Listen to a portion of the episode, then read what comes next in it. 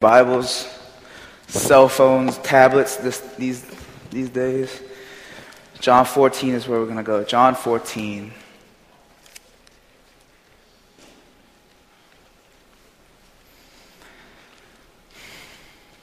John 14, verses 15 through 27. I know it says 31, but I'm going to go to 27.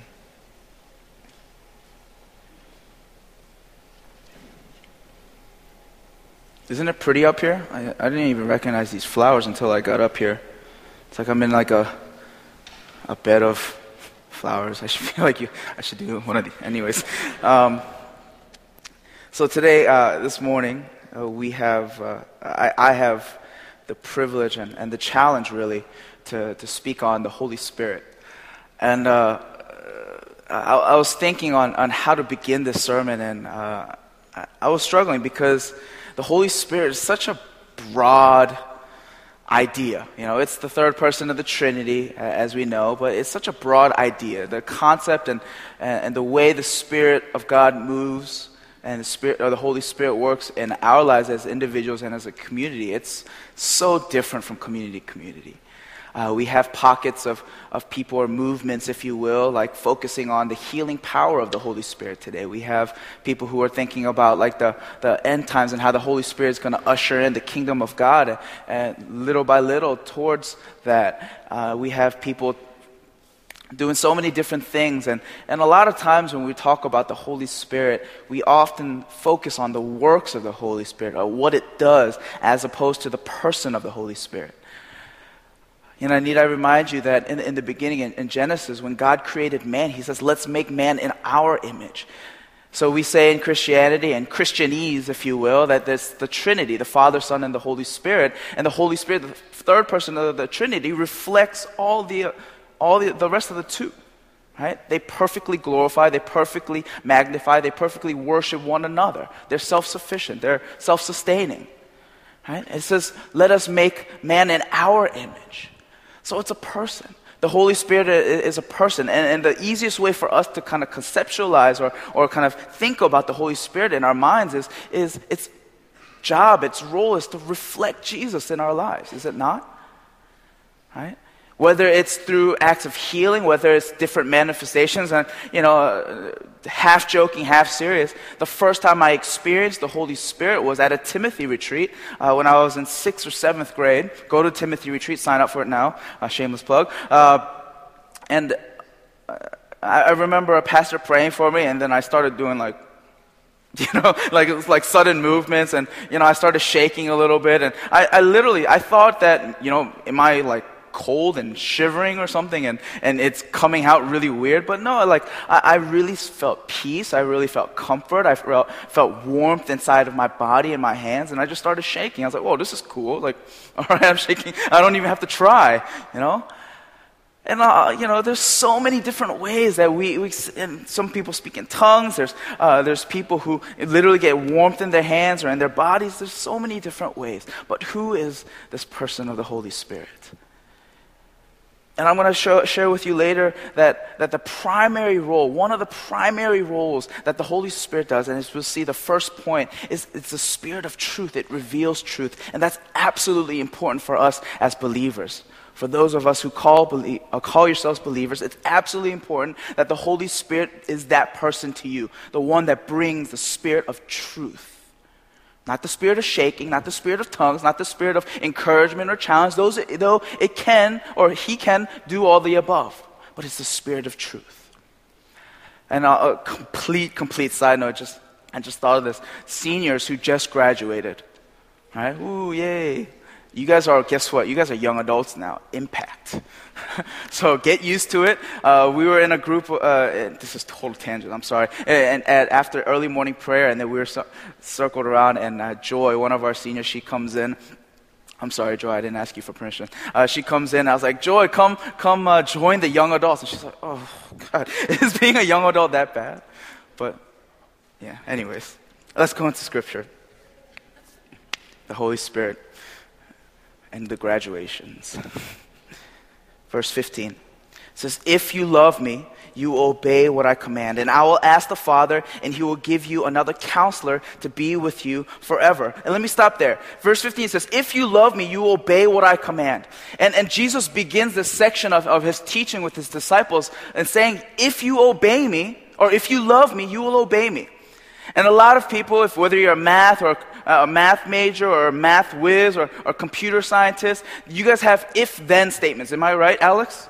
if then statements, right? So if something, then something will happen. So the, the statement that comes after if is, is, a cause, is a causal statement that will affect and impact the way then that statement comes out. It says, if you love me, then you will obey my commands. Oh, Pastor Keegan, but that's legalism, isn't it? It's like you, you want us to check off a list of things that we have done or haven't done uh, with, to, for God, and you're saying that if we have all those checked, then you love, I love the Lord. And let me, let me go further. Uh, we're going to skip, jump around a little bit. Verse 21 says, Whoever has my commands and obeys them, he is the one who loves me. And then, if I'm not sta- mistaken, with these if and then statements, if something, then something. That's a causal, right? That's a causal relationship. It, if causes the then, right? But it not necessarily goes the other way around. Am I right? Whatever happens at the then, it doesn't necessarily cause the if. Does that make sense? It's not like a circular relationship. But if that's the way that you think, he's very clear. And, and, this is what he says in verse 21 Whoever has my commands and obeys them, he is the one who loves me. First, he says, If you love me, you obey my commands. In verse 21, he says, If you have my commands, you obey them, he is the one who loves me. He who loves me will be loved by my Father, and I too will love him and show myself to him. Is he necessarily saying, okay, check off the list of Ten Commandments and the laws that, that, that you have or have not obeyed and do it? A few verses before, in chapter 13, he talks about and he washes his disciples' feet, and after that, he says, This command I give you. What does he say?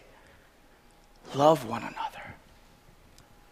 Love one another in the fullness, before he even talks about the Spirit of God, he says, If you love me, you will obey my commands. And my command is this love one another as you love yourself. Show the world that you are my disciples by the love that you have one another. Matthew 22 says, The two greatest commandments is love the Lord your God with all your heart, soul, and mind. And secondly, is love one another as yourself. Love your neighbor.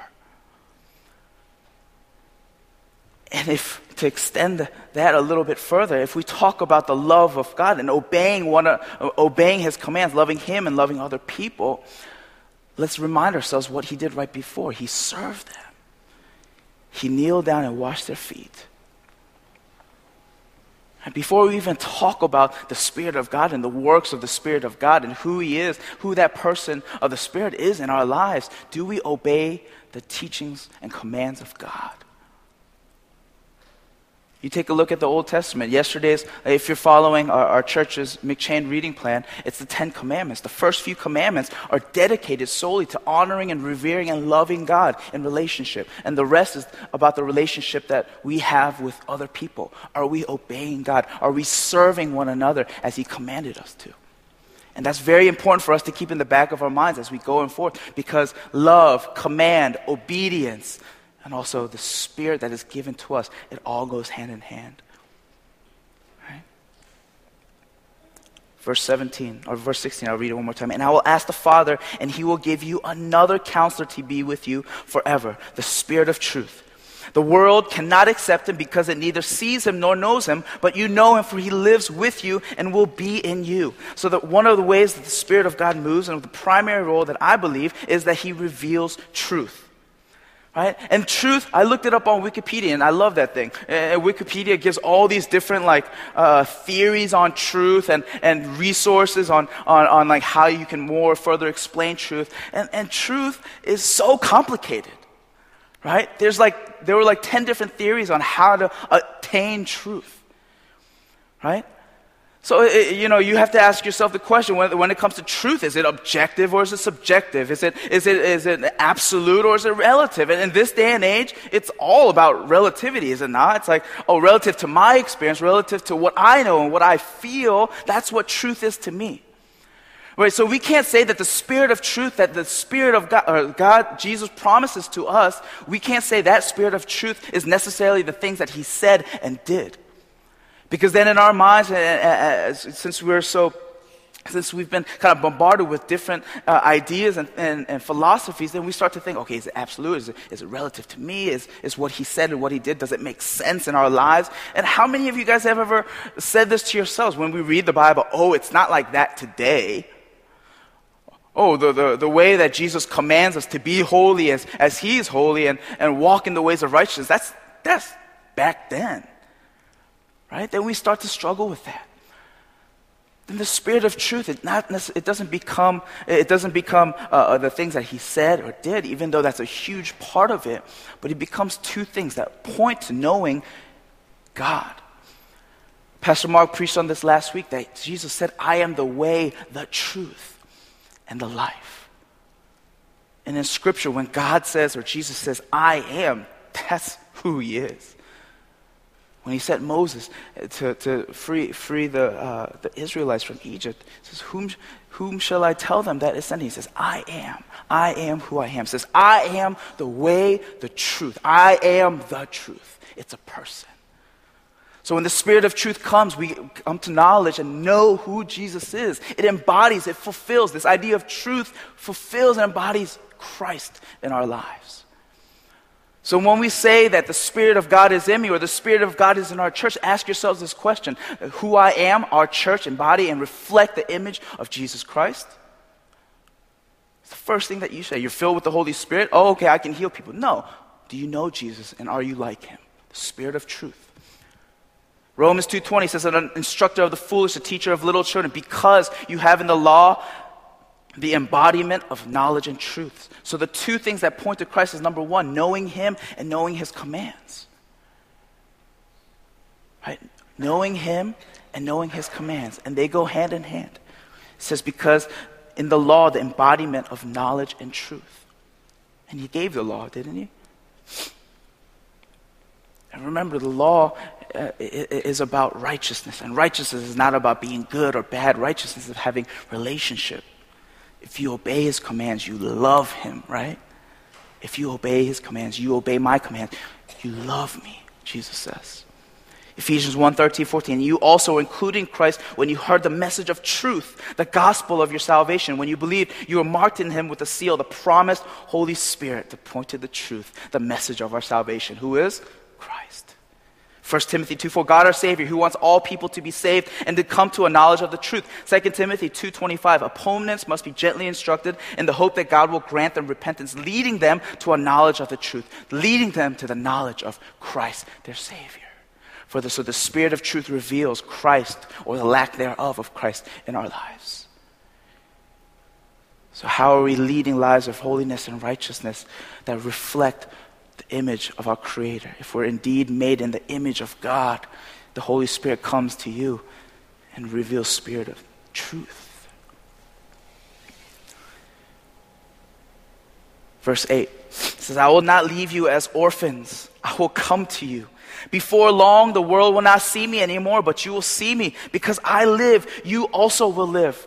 And let me take a step back a little bit. Remember, in this context, Jesus has just told them that he has to die right? He said, This is probably the, this is the last meal I'm going to have with you. And by the very last thing that I do to show the full extent of my love, I will serve you. And then, you know, Peter boldly says, You know, I'll go and die with you. And he says, No, you won't. You'll, you'll deny me three times. But these disciples are, are worried. They're concerned. And some of these headings, if you have uh, NIV translation, verse 14, it says, Jesus comforts his disciples, and he's comforting them. He's saying, not necessarily that everything's going to be all right, but come on, he was very clear because he, he said the disciples will, you guys will face trials. People will persecute you. So he's not comforting them and saying that, oh, everything will be okay. You'll be fine. He says, no, I'll be with you. That's when he promises the Spirit. And it's so important for the next one that the Spirit of God imparts the Spirit of adoption. Verse 8, I'm going to read that one more time. I will not leave you as orphans. I will come to you. Before long, the world will not see me anymore, but you will see me because I live. You also will live. On that day, you will realize that I am in my Father and you are in me, and I am in you. This idea of God being the Father is, is, is more, way more prevalent in the New Testament than the Old Testament. It says in the Old Testament, if you read scripture, just his relationship with the Israelites, he talks about God, him being the father of the nation, but not necessarily particularly father to an individual. But we fast forward thousands, thousands of years, and when Jesus Christ came, the primary way that he spoke to God in heaven was what? Father. It says we have the spirit of adoption. Romans 8:15 The spirit you received does not make you slaves so that you live in fear again. Rather the spirit you received brought about your adoption to sonship and by him we cry, cry Abba, Father. And that's only because of Jesus. He says, I have adopted you as my sons and daughters. And now you have that relationship. You have the communion with God Most High because of Christ, because He built that bridge, if you will. And it says, now you can call Him Abba Father freely because you are co-inheritors of his kingdom we often say in, in, in, script we see in scripture we're co-inheritors meaning that we're co-inheritors with who? Yes with one another but also with christ. So when the spirit of god comes we have the spirit of adoption. We know and we acknowledge that we are sons and daughters of god. And we are comforted not like the oh yeah yeah but we're comforted during trials and tribulations in our lives that you and i are sons and daughters of god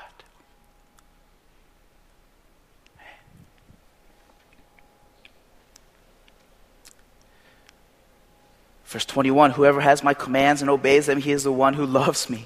He who loves me will be loved by my Father, and I too will love him and show myself to him. Then Judas, not Judas Iscariot, said, But Lord, why do you intend to show yourself to us and not to the world? Jesus replied, If, if anyone loves me, he will obey my teaching. My Father will love him, and we will come to him and make our home with him. Jesus is le- leaving for a short time, but he promises that he's not going anywhere at the same time. He's very clear. He says, If you obey my teachings, we will come to you. We, my Father and I, will come to you in what? The form of the Holy Spirit. Spirit of adoption. He's always with us. The Father is with us as well. He who does not love me will not obey my teaching. These words you hear are not my own, they belong to the Father who sent me. Verse 25 All this I have spoken while still with you.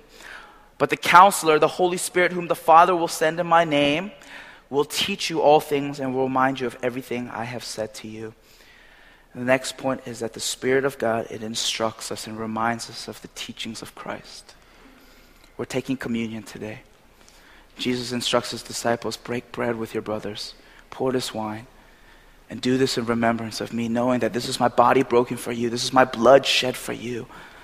And the reason why this is not just eating bread and eating grape juice, we do grape juice here, sorry guys, right?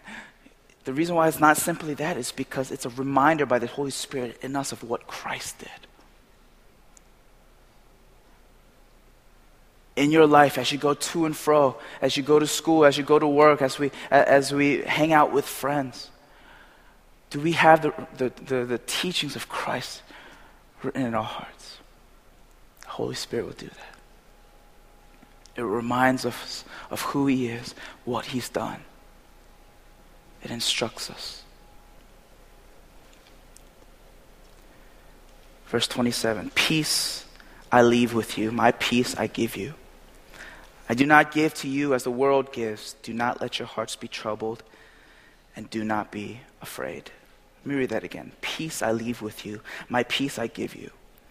I do not give you as the world gives. Do not let your hearts be troubled, and do not be afraid. Kind of going back to uh, uh, Jesus comforting his disciples, saying that, you know what, I'm gone for a short time, but I'm going to give you another counselor, another helper, another friend to be with you. And if you're talking about along the same lines of just like his, his train of thought in this, if he's talking about the Holy Spirit, the Holy Spirit, the, the, the, the next point is it brings forth peace. And what do I mean by peace? When we have peace in our lives, we don't sit back in, in, in our cushiony situation and say everything's going to be okay. This is a shalom peace that Jesus is talking about. Everything that is not will be. And I will show you by my Spirit,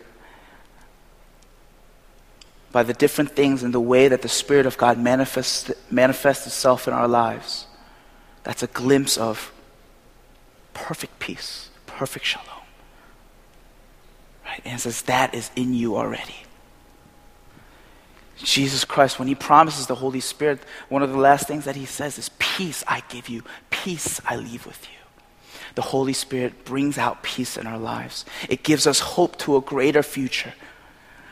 Situations may be crummy right now, but it says, I have the peace of Christ in me. What is not is going to be perfect in the future.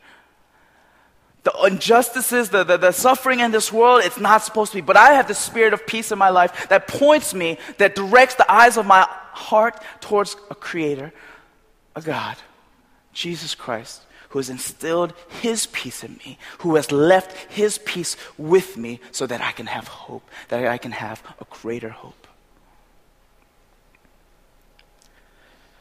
For the kingdom of God is not a matter of eating and drinking, but of righteousness. The kingdom of God is a matter of righteousness, peace, and joy in the Holy Spirit. Romans 14, 7. May the God of hope fill you with all joy and peace as you trust in him, so that you may overflow with hope by the power of the Holy Spirit. Romans 15, 13. And a verse that we're very familiar with, Galatians 5:22, but the fruit of the Spirit is love, joy, peace. The result of the Spirit of God in your life is your acknowledgement of peace, your acknowledgement of a greater hope that you look towards Christ and you say, Wow, He promises this perfection, He promises all of that, and we have peace.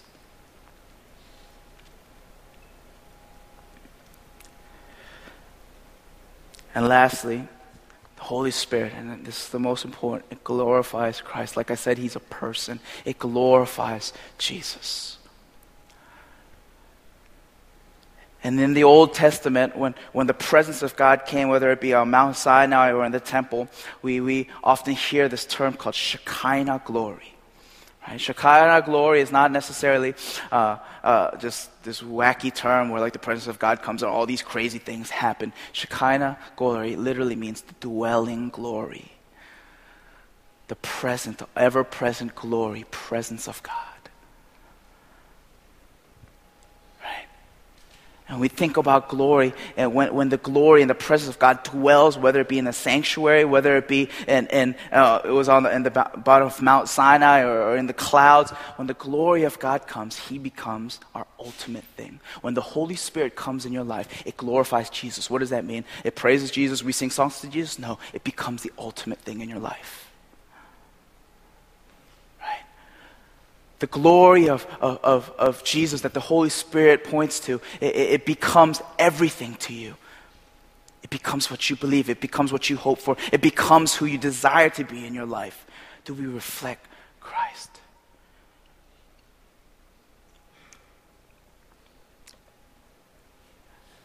I'm going to jump back to verse, verse uh, uh, 16. It says, I will ask the Father, and he will give you another counselor. And to drive that point home, who's this other counselor? Who is he saying? Who's the one that precedes this other counselor? It's himself. He says, Now that I'm not with you right now, now that I'm not here with you right now, I will give you another counselor. So if it's another counselor to do the things that I did, to reflect what I am, then do we have the Holy Spirit? Do our lives, do our actions reflect the Holy Spirit of God? Church, let me ask you this question. We always talk about, uh, uh you know, fill us up, glory come down, Spirit fill this place, fill, uh, Spirit thicken your presence in this place. What does that mean? Is it literally to have the people to our left and right, you know, shaking and, and speaking in tongues and doing different things and healings to happen? Or is it truly what He intended for the Spirit of truth to come and to say that we as a community, we as a body, look like Jesus? Right? And how will we know that? A practical way that He's given us if we obey His commands. Have we been walking in holiness as He is holy? Have we been walking in righteousness so that we can be in relationship with Him because He hates sin? And I'm not saying this, this is not legalism here. It's not, it's, it's relationship, y'all. So can we say that we've reflected Him?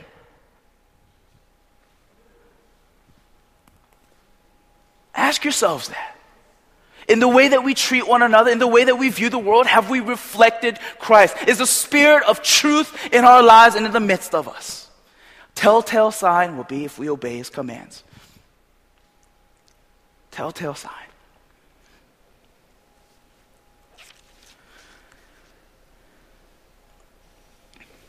And I don't get it sometimes. I, I, I you know, one of us, a silly example that the way that uh, the world perceives truth and uh, the spirit and this is really silly. I'm sorry. Any Celtics fans out there?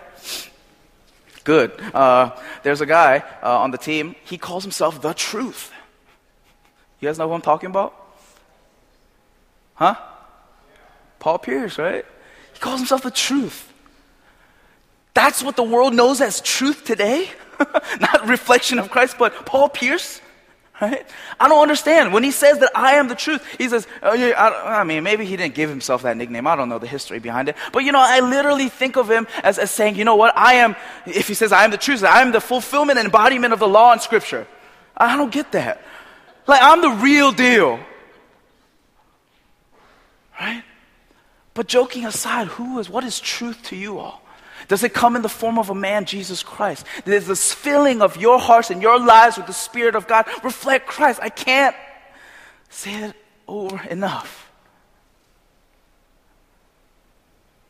Check yourselves and ask yourselves Do I reflect Christ? Am I obeying His commands? And not literally, but do I come down, take off my outer garment, put a towel on my waist, and do I wash others' feet?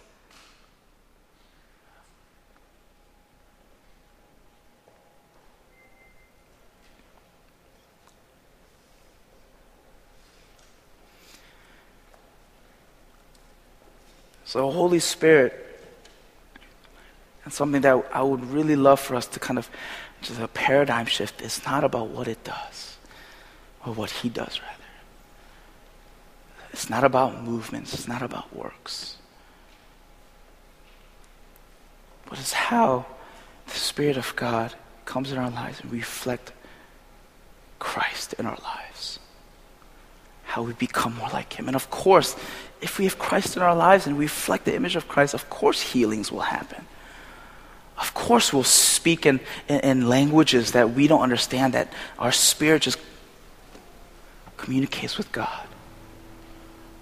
Of course, believers will, will, will, will, turn radically from different areas of their lives to, to walk in holiness and righteousness. Of course, people who don't know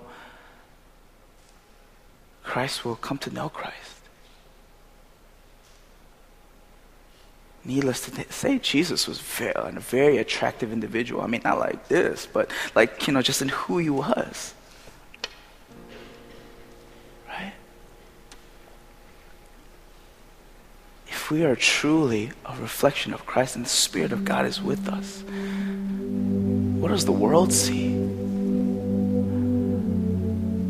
You know, and, and some of you guys are new, and some of you guys uh, have been attending our church, and um, you know, whether it be in, in, announcements or different sermons, you've heard of you know the things that we're going through in our church.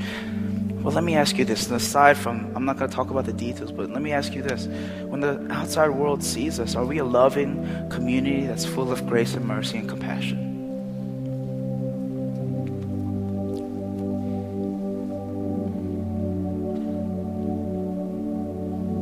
Spirit of God is something that God graciously gives to us, not because He knows that the Son is going to come. And He says, But I will leave you with this. I'm not telling you that things are going to be easy, but I'm leaving you with this Holy Spirit so that you will know that I'm there. How will you know that I'm there? You slowly begin to become like Him. Your perspective of the world around you changes because you have the spirit of peace inside of you. The way that you view your identity is not, is not based on the, your grades or, or the company that you work for or, or the college that you go to. It's by the spirit of adoption inside of you. Do you know that the Spirit of God is in you?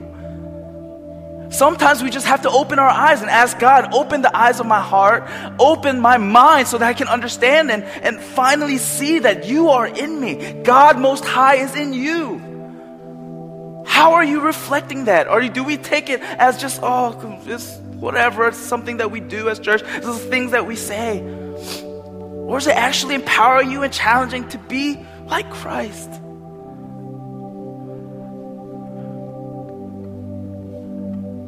Church, I hate reading statistics about how the, the way that they view, uh, uh, the outside world view this church as being judgmental and, and, and uh, not compassionate. I hate that. Hate reading books, I hate the fact there's a book called uh, Unchristian that's dedicated. I mean, it's good, it's good for us to know, but I hate reading stuff like that. The fact that there's stuff out there and how the world views us. If we indeed were filled with the Spirit of God, man, I'm pretty sure Jesus didn't shun away those people who need Him the most.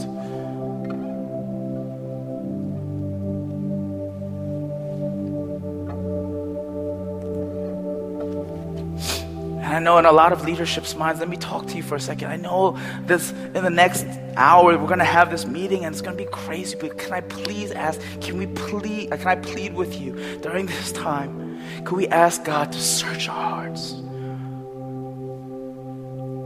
Would it radically dictate the way that we are with one another?